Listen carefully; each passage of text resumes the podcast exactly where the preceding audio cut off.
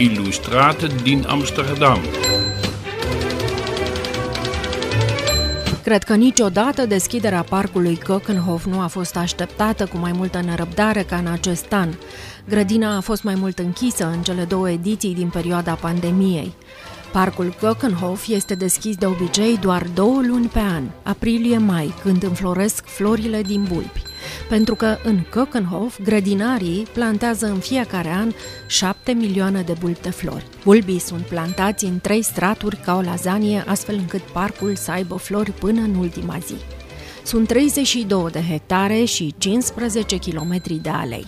Și pe lângă flori, încântă ochiul și 100 de sculpturi împrăștiate în tot parcul în fiecare an altele. Parcul se află la mai puțin de 40 de kilometri de Amsterdam, cel mai ușor de parcurs cu mijloacele de transport în comun. Și imediat ce cobor din autobuz, iei direcția muzicii. Și așa pornești printre florile care deja au scos capul în lume în toate formele și culorile.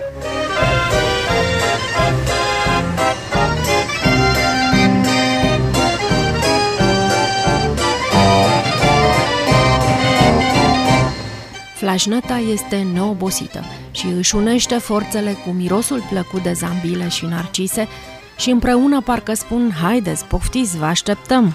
Este doar începutul. Și o să spuneți, da, am fost, am văzut, dar parcul este în fiecare an altfel. Cam așa sună mesajul lui Bart Simmering, directorul Kökenhof, care la fiecare deschidere vine încălțat cu pantofii lui speciali. De schoenen die zijn heel speciaal, die horen bij de opening van Keukenhof. Da, special pentru deschiderea Keukenhof. Nu se poate altfel decât un pantofi cu lalele. Zambila, toporașul, Narcisa, însă Laleaua rămâne regina parcului Kökenhof. Olanda este cunoscută în lume ca fiind țara lalelelor. Puțin știu însă că Laleaua a venit în Olanda din Turcia – în secolul al XV-lea circulau deja bulbi de lalele în țările de jos, dar pentru prima dată au fost plantați cu succes de botanistul Carolus Clucius în grădina botanică din Leiden, iar bustul lui îl veți găsi în parcul Kökenhof.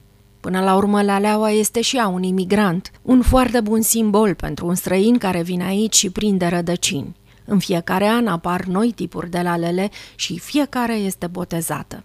Numele odată trecut în registru nu mai poate fi folosit de alt cultivator. Așa se întâmplă și cu singura lalea cu nume românesc botezată în Olanda, laleaua Maria Brâncoveanu, soția domnitorului Constantin Brâncoveanu, lalea care și-a găsit și ea locul în Kökenhof.